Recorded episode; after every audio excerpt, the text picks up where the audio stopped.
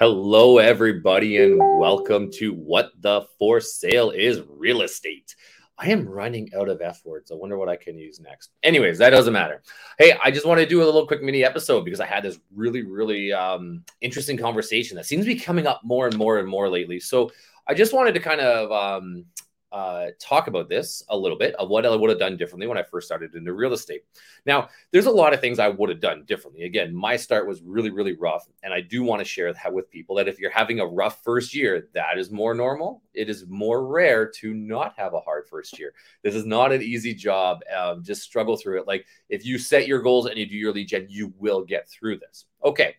But here's what ends up happening. So this is what I was thinking about you you go ahead and you get your first deal and you or your first buyer or your first seller and you get so caught up in the transaction you're just so happy to finally have that weight lifted off your shoulders that it actually just becomes a transaction. And this is what it was like for me is, is i never had uh, a goal to be a transactional based realtor. I always wanted to be a customer service based realtor. I always wanted to be there to always help my clients.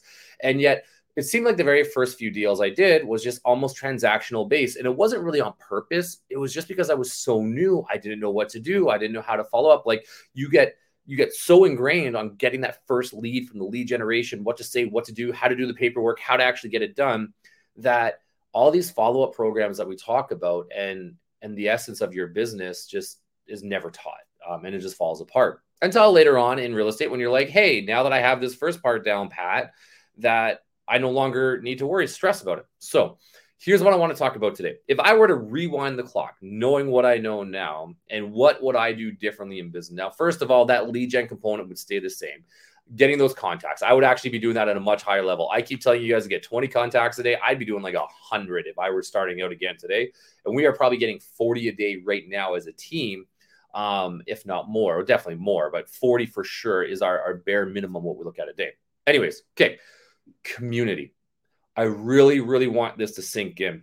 As you're sitting there thinking about your new career and you're thinking about what what real estate is going to bring you, I want you just to spend some time over the next 24, 48 hours, maybe take a weekend, maybe go on a week vacation. Think about who you want to be.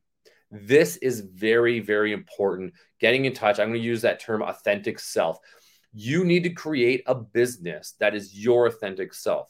I am not a transactional based realtor. I'm not an in and out. I actually want and care about my clients. If I, I feel guilt if I do not touch base with my clients on a regular basis. So I do not want to live a life of guilt. That's who I want to be. That's what I want to develop into.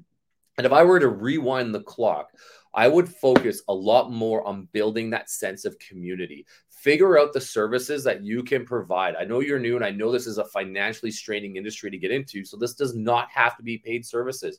I drive a truck. I offer to do dump runs for my clients now all the time. I wish I would have done that day one.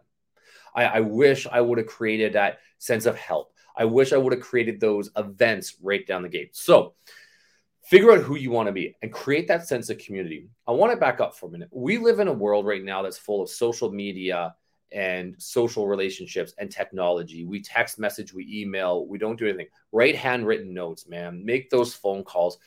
People are craving interaction with other people. You are craving interaction with other people. Very few realtors get in this industry because they hate people. I can count on one hand uh, pretty much ones that are. Um, and I don't truly think they actually hate people, to be honest with you. But anyways, um, the be that personal connection, as much as you're craving it, and as much as you can feel fear that you might be intruding or might come across as a salesperson um, to that other person, they are also craving that. They may not realize they're craving it, but we all crave a sense of community. Now, after we receive that community or reject that community, logic takes over and we justify all the ways. Like, oh, why didn't you use me again? Really, it's because we didn't create a sense of community. But you're going to hear things like, oh, well, this person charged less, or oh, this person was offering this, or oh, this person was offering that. You lose clients because you lose that sense of community and then the justification for why they made the switch happens afterwards and this is so so important so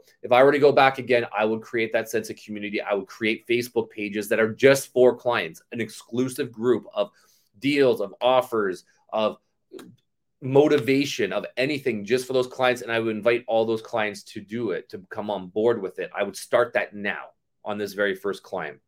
Um, I just can't stress this enough. I know I don't want this. This is not going to be a long episode. I'm going to do a lot more about conversations around community. I just want this to sink in. If clients are not using you again, is because they did not feel a part of your community. That is 100% on you. That is on me when clients don't use me again. And when I first, as just want to reiterate, when I first got in the industry, it was very transactional based because I was just so excited to get that first one done. I was so worried about messing up that the last thing on my mind is are the things I thought would be fun, like taking my clients out to dinner or helping them move or things like this. Um, think on it. Just think. That's what I want you to do, and hopefully you get that's what you get out of this episode. That's what one thing uh, to start off with that I would do different if I just got in today. Anyways, happy selling today, guys. Go make a difference in someone else's world. Uh, that's what we're hired to do. Go make someone else's dreams come true.